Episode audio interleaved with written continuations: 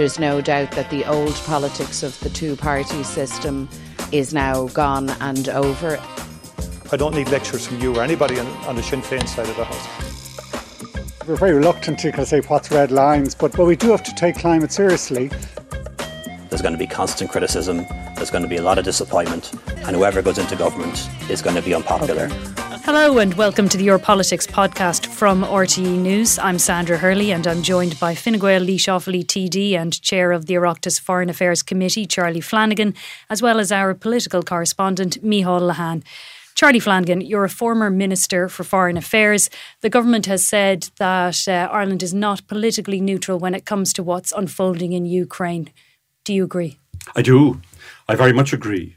Uh, I don't believe that we have ever been politically neutral and I point to our membership of the European Union, and I point to our very important and special relationship with the United States of America. So, so to say that Ireland is in any way politically neutral, uh, implying or maybe even expressing that we shouldn't participate, that we should in some way be bystanders, or that we should in some way be on the sideline watching the players on the pitch is fundamentally wrong. Now, when it comes to being members of a military organization, you know, our position is such that we're not. We never have been. Uh, I don't believe we've had that debate with the Irish people. And I believe that there are some constitutional constraints in Ireland joining or paying up to a common defence. But if we don't join a European common defence, that's not to say that we cannot participate. And we are participating already insofar as uh, current uh, debates are concerned uh, uh around the pooling of resources uh, in the European peace. The European Peace Facility, and the pooling of resources in terms of the general sovereign, uh, sovereignty of the national states in Europe. One of the big things in Brexit was that the British people and the British government felt that they had ceded sovereignty to the European Union, and they didn't want that. They wanted to retain their own national sovereignty, which is all very, all very fine, you know, if you're a faraway island. But Ireland's position has always been that we're pooling sovereignty. So we give a bit of Irish sovereignty, but we gain a bit of French sovereignty or sovereignty from Denmark or any of the other countries. But how far does Ireland go? Because eyebrows have been raised at this uh, formula that was come up with last weekend that Ireland would contribute to the sort of non lethal element mm. of the EU effort to combat the Russian invasion. So essentially, the Taoiseach has said that we might help with getting fuel for tanks, but not for the tanks themselves. Is that a, a nonsense distinction? Uh, it's a Jesuitical distinction. Uh, but I understand where the Taoiseach is coming from uh, because the Taoiseach is not uh, burdened by any constitutional requirement or he doesn't appear to be burdened by any law, but he is complying with the programme for government uh, that he signed uh, on behalf of the Fianna Fáil party and that I signed up to as a member of the Fine Gael party. And that document specifically states, in relation to defence uh, and international uh, arrangements, um, and I quote, within the context of the European Peace Facility, which Ireland pays into, Ireland will not be part of a decision making or funding for lethal force weapons for non peacekeeping purposes. So Micheál Martin is absolutely correct to make that distinction. I might call it a Jesuitical distinction, which could be strongly argued, but in any event, we're bound by it as far as the programme for government is concerned. Now, do we change the programme for government? Uh, you know, I think it's unlikely in the current emergency context. Is there going to be a review of the programme for government when Micheál Martin ha- hands over to Leo Varadkar in December? Likelihood is there'll be cause for it. I don't think I'll be calling for it. But if there is one, I think we should look at this because it, it, it certainly doesn't anticipate the type of emergency that we are now in. And from an and what would you change it to then? Uh, well, I would. I, I, I'm I am a firm believer in Ireland taking strong political sides, uh, which I mentioned earlier. Strong relationship with the states. The states has been very good to us in terms of the peace process, uh, in terms of envoys coming over, uh, and more recently in terms of our Brexit problems. So when I hear people before profit, and when I hear left wing politicians in this parliament decry the use of Shannon Airport by the Americans, I believe that they are wrong. Uh, I, I, believe it's a small price to pay in terms of our relationship with America, and such activities in Shannon Airport, you know, are are, are guided by very strict principles uh, and practices. And I know that having served as Minister for Justice, having served as Minister for Foreign Affairs, you know, the the the refueling of planes going across the world engaging in peacekeeping operations, to my mind, is by no means an infringement of Ireland's non alignment. But what it does do is it sends a signal uh, that Ireland, in terms of our political relationship with the US, is in a firm position. There's not, there's not a local council in the United States of America or a regional council. You can go from the from the from the lowest order of local council in any city in America right up to the White House, and you'll have Irish participation and Friends of Ireland. Uh, well, what about uh, Irish neutrality at the moment? We've certainly seen a change in tone, I think, in, over the last week from both the Taoiseach and the Tánaiste. Yeah. The Tánaiste, Leo Varadkar in particular, mentioning Ireland's security and saying we need to have a discussion about neutrality. And there's a suggestion there that some would say it's already being eroded, but a suggestion coming from the top that maybe we need to change our stance somewhat. Fine Gael have had an enthusiasm for this, though, and your critics would say you're using this as an opportunity to, to further that end. Well, I I certainly would not like to see this debate being framed in any way along the lines of opportunism. But I do feel that we need to look at the reality. Uh, you're right. Uh, there have been uh, calls of some description in our party over the years that matters in terms of our our political connections to Europe and beyond, you know, might be more clearly defined. Um, I don't, for example, subscribe to any form of European army. Uh, I don't believe that the Irish people have an appetite for Ireland to voluntarily join NATO, but I do believe we can do more. Uh, and I wouldn't like to see that being framed in any way as opportunism. But I think the opportunity that's there now is for Europe to work together. Uh, you know, you can look at it in in many respects, in day to day terms. You know, any club worth joining is worth defending. Uh, and we. But when you we, say do more, like spell it out for people, what would the change be? Well, for example, uh, we, we, we have signed up to the European Peace uh, Facility. Uh, we have signed up to PESCO, for example, which was hotly contested uh, in the Dáil. We have signed up to many peacekeeping operations. In fact, we have signed up to EU battle groups, the Nordic battle group. And to the best of my recollection, or indeed to the best of my knowledge, I don't believe we've ever participated, but we have signed up and we can participate. I go around to schools in my constituency a lot. Uh, and the first thing I see in a primary school or even in a secondary school is a poster to the United Nations. Uh, you know, Ireland being a very strong member of the United Nations. We have not been a member of a military organisation. Therefore, we are particularly proud of our membership of the UN and our peacekeepers. And Irish peacekeepers have done particularly well across the world in some of the most challenging and difficult terrain that the planet has. But we have now come across uh, a, a, a real and serious issue about this participation insofar as we are reliant upon a mandate of the Security Council. And this is where the triple lock comes in. Where, where, where for Ireland to participate at international peacekeeping level, we need a, a UN mandate, we need a decision of government, and we need a resolution of the Dáil. But in order to get a UN mandate, we're going to need the Russians.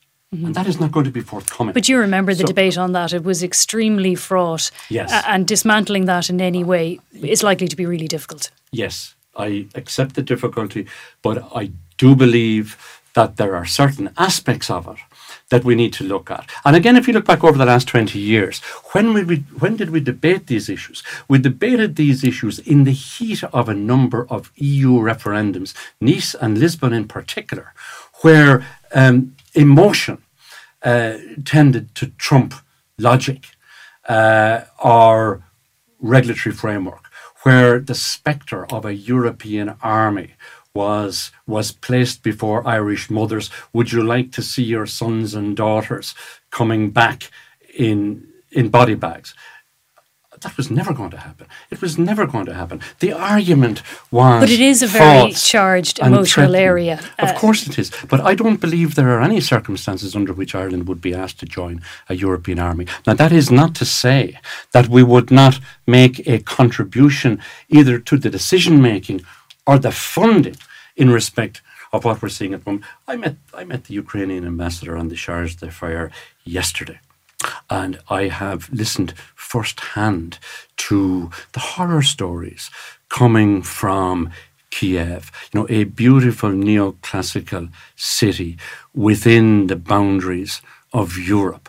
I speak regularly to parliamentarians who are members of the Foreign Affairs and Defence Committee, my colleagues in the uh, in the Parliament uh, in Kiev. The the um, chairman. Uh, of the committee is is actively out on the ground. He sends me horrific and harrowing pictures on a daily basis. This is a war on our doorstep.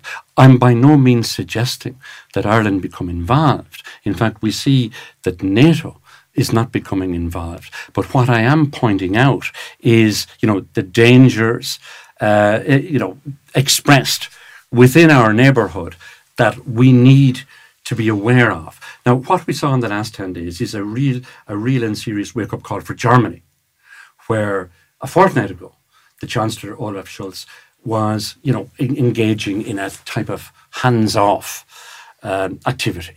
But they, they had to engage in the diplomacy, didn't they? Yes. President Macron and Chancellor Scholz simply had to try to talk to President Putin. It yeah. didn't work. You, maybe you just can't engage at that level. And perhaps, uh, is there a parallel there between their engagement and the Foreign Affairs Committee here inviting in the Russian ambassador Yuri Filatov when he blustered his way through an appearance a couple of weeks ago, said there was no plans for an invasion.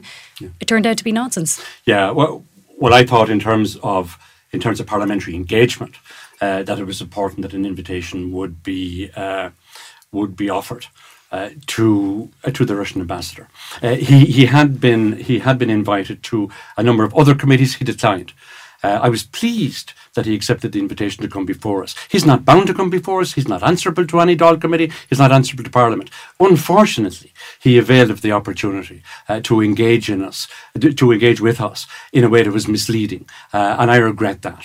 Uh, and and you know I, I I think it was it was an unfortunate event from his point of view, and from our point of view. Well, it showed uh, the type of of, of, of, of you know activity that we are dealing with. And I, am a bit concerned uh, about the activities uh, in the Russian embassy here. The Taoiseach last night talking about ex- the possibility of diplomatic expulsions, if not the expulsion of the ambassador. Is that something you would support then? Yeah, I, I, I certainly would. And there's precedent for that back in 2018 when he when we did uh, expel a number of officials from the Russian embassy in Dublin uh, as a consequence of the Salisbury poisoning uh, in Britain. Uh, so yes, there is precedent there. But uh, even even even if we do uh, ask a number to leave, there will be. Uh, as the Taoiseach and the Tánaiste had said, there will be a retaliatory strike. In other words, some of our people uh, in uh, in Moscow will be will be asked to come back. there could well be a downside to that, as as the Taoiseach has said. But I, I I don't think it's tenable to have a Russian embassy in Dublin with a complement of officials that seems to me to be higher than any other embassy in Dublin. Now, if you look at our trade with Russia, our commerce with Russia, our people to people uh, relations with Russia, our political connections with Russia, you know, they're not I- in the first order. So, what so are they how, doing? How can, how can we have a situation where there are at least 29 officials of varying description in Dublin operating on a full time basis on behalf of the Russian government. And you're suggesting that uh, the presence is much too large for the, for what should be an operation well, in Ireland. It seems to me to be out, out of proportion. Uh, Ireland has three in Moscow.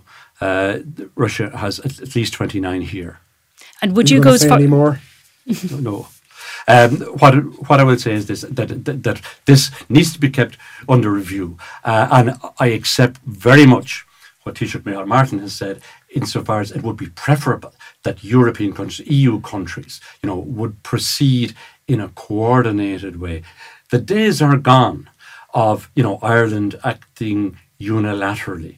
Uh, you know, international um, engagement, international war now actually knows. So no you wouldn't boundaries. support the calls for the expulsion of the Russian ambassador for Ireland to do that on its own. You think they have to act in concert with Europe? Well, well, I have already suggested. Uh, I've already called for um, Mr. Filatov to leave because he grievously misled a parliamentary committee. Uh, and I feel, in terms of diplomatic relations, you know, that that is a fundamental breach of trust. Uh, and I was I was most disappointed, and you know I feel that he should leave, but I understand what the Taoiseach has said about coordination, and I also understand what what what, um, Simon Coveney has said, insofar as there would be an immediate um, an immediate act of retaliation on the part of of the Russians. But in terms of diplomatic engagement between the Russian embassy in Dublin and the Irish government or the Irish Parliament, as far as I'm concerned, I think there's been a fundamental breach of trust anyway, and I'm not sure if that can be re- repaired as long as as long as Mr. Filatov remains in charge. There were two Irish MEPs who take a different view on all of this, and we saw that in the vote in the European Parliament this week. What's your view on that? Were, were you surprised? Uh, well, I wasn't surprised at anything that Mick Wallace or Clare Daly would do. Um, I served with both of them uh, in Parliament. Uh, they were on the Foreign Affairs Committee when I was Minister of Foreign Affairs. Um, I know their form. Uh, I, have, I, of course, acknowledge that they have been lawfully elected by the people in a democratic election to the European Parliament.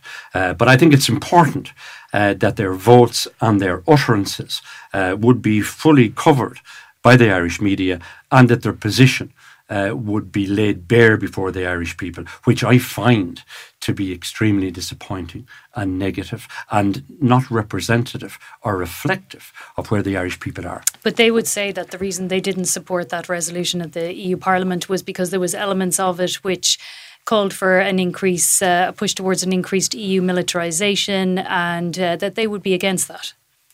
Well, they are because they are fundamentally anti-America and they are fundamentally anti-NATO, and I think that's regrettable. Okay, and just to clarify that they would, they also said uh, after that vote that they, they do not support the Russian invasion in any form and they do not feel it's justified.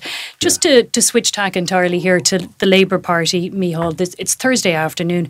It's been a pretty dramatic 24 hours around Leinster House. Where are we now? Yeah, everything seems to be suggesting that Ivana Bacik will quite soon be the new Labour leader. It's moved at an extraordinary quick pace, uh, quite unexpected, I think, to those of us outside of the, the that inner Labour circle that seemed to know what was going on for maybe the, the past fortnight. This was a well guarded secret until yesterday, and apparently Alan Kelly had run out of road this day last week, it seems, and was sent away for the weekend to, to reflect on things. But it is extraordinary for someone who had been a party leader, who'd won a by election, uh, and who had been there for two years, wasn't trending very well in national opinion polls, but still hadn't got to contest the local and European elections, which would have been the next test. Uh, but it seems when the people who came to him came to him, they were the type of people that he would view as good lads or sound men. Uh, Mark Wall, Sean Sherlock, and Duncan Smith. Then he knew very clearly he couldn't he couldn't fight this, so he's gone quite swiftly. And Charlie, you worked with Alan Kelly around the cabinet table in that 2011 to 2016 government. But now we're being told that he's being partly one of the reasons why he's being jettisoned by his party is because of his association with that government and the unpopularity that Labour faced afterwards, having uh, had to bring in many cuts. What did you yeah, do to him, Charlie? You destroyed him. If, if if if I were to say that the Labour Party could teach Fine Gael a thing or two about leadership heaves, um, I might be a bit flippant. Uh, and there is a serious side here, which of course is exclusive for exclusively for the Labour Party, and I certainly don't wish to comment on the internal politics of the Labour Party, other, other than to say one thing. Uh, it appears from what Micheál has said that the next leader of the Labour Party will be a Dublin leader. Uh, that will, in effect, mean that every political party has an urban leader. Uh, Alan Kelly was a rural TD. He was a neighbour of mine, uh, Laois and Tipperary neighbours, uh, not often good neighbours on the hurling pitch.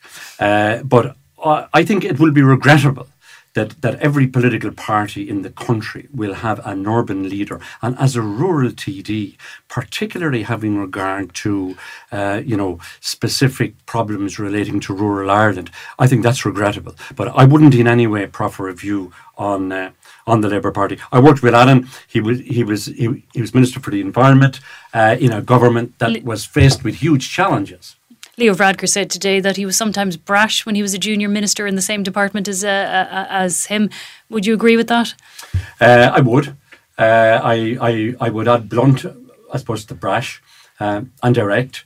Uh, would have clashed with Alan um, a few times myself, particularly as Minister for Justice in the context of a number of Garda issues. Uh, but he he he, you know, he was a good politician um, stood out certainly for Tipperary and indeed for the Labour Party in very difficult times. I'm, I'm pleased to hear uh, that he will continue to remain as an active TD representing the people of Tipperary and in you know whatever national role that the new leader of the Labour Party uh, should should should uh, should mark out for him. Were the water charges a kind of a poison chalice that were handed his way from Phil Hogan, from Fine Gael, really, that, that ultimately did for Alan Kelly? Well, I'm not sure if you could point to any one issue, and you seem to be pointing to the issue of of water charges.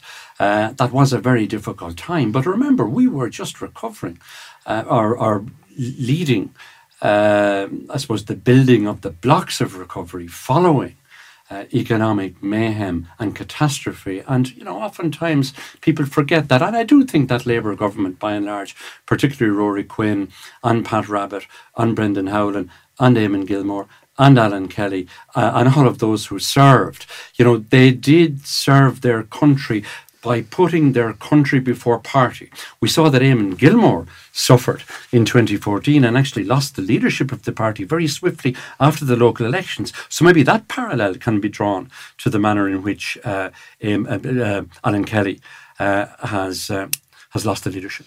And Micheál, how steep is the challenge now for the new Labour leader? The brand has been badly damaged and they just haven't recovered at all since 2016. Yeah, I think there's a fear within Labour that they're one step away from extinction, potentially. And there was a feeling that perhaps Alan Kelly could lead that way, could lead them onto the rocks a little bit quicker than others. Such was his style of running the party internally and how it was viewed by his colleagues. The party was being perceived uh, externally.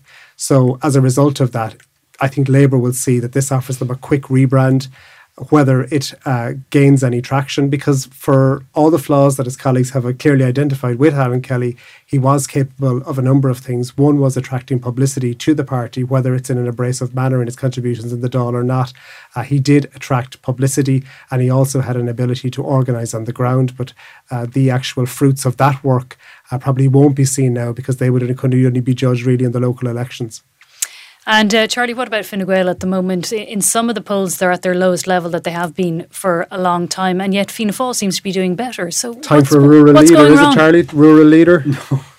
No, no, no, no, no. I, I Heather I, or Helen? I, uh, I, don't. See, I don't see any circumstances uh, in which issues of that nature uh, will impinge on Fine Gael. Um, what I will say is this: that we're coming out of a very, very difficult time with COVID, when really politics was stood down, uh, and a few people uh, in government were charged with responsibility of leading the country through that very difficult time. Interesting to note opinion polls showing uh, that people were satisfied with the manner in which government handled that. Hasn't got down beyond that in terms of individual or particular parties. Uh, however, uh, you know we are actively preparing for the local elections.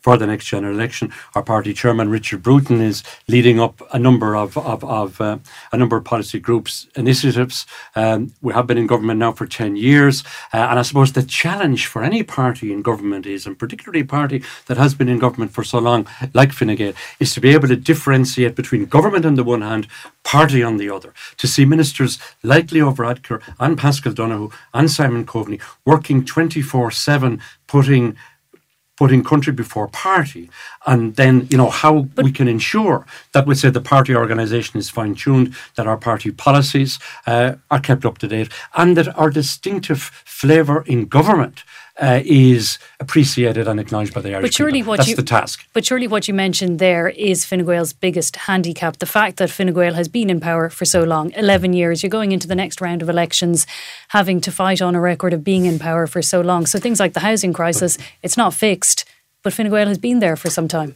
Yeah, but that shouldn't be a handicap. I mean, I, I would be concerned at, you know, the oldest the oldest political slogan in the world is time for change. But it's only time for change if matters are not going that well.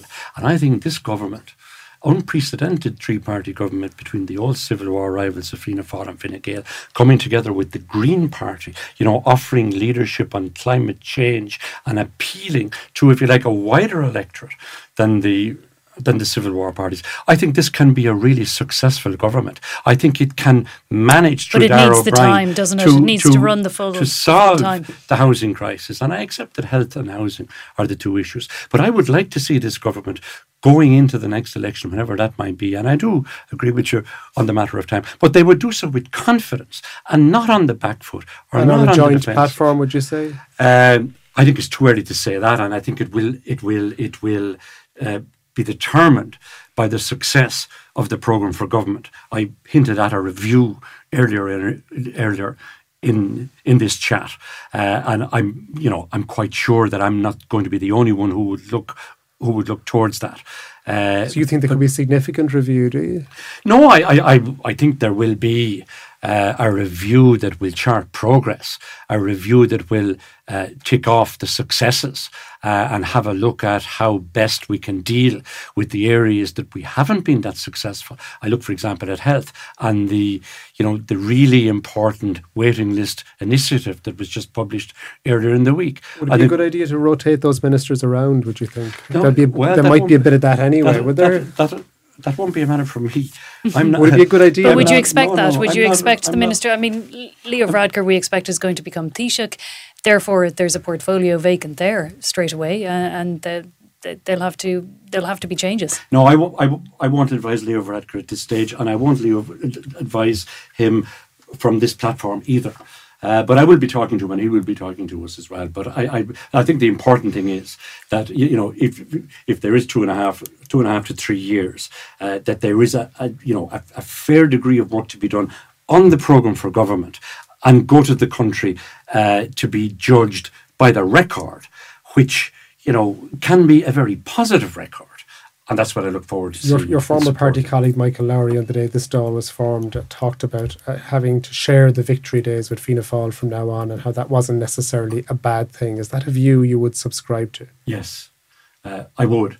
Uh, because I think politics has changed. Uh, and undoubtedly, uh, 100 years after our independence, uh, that, you know, the burying of the hatchets between the two Civil War parties is long overdue.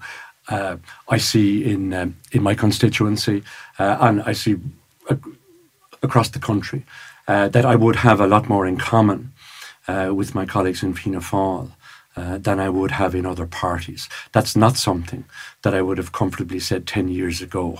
Uh, if you look at it from a politically, uh, ideologically perspective, or indeed in terms of priorities for programme of government, and particularly in a constituency like Laois where we have such challenges as the just transition, grappling with China with climate change, what that means for our constituents, what it means for energy policy in terms of the loss of jobs in Bord-na-Móna and ESB, the closure of the power station, uh, farming issues consequent on the war and consequent on climate change. Uh, and I think it's important that we would be seen to work together. Uh, and, you know, I see that in terms of the relationship between Barry Cowen and myself in Laois Okay, Not so, quite so there though for an RIC all harmony- commemoration ceremony, is there? Uh, that that that was um, an unfortunate um, event. Uh, I won't talk about it now, Micheál, but I certainly would like the opportunity um, of of so doing.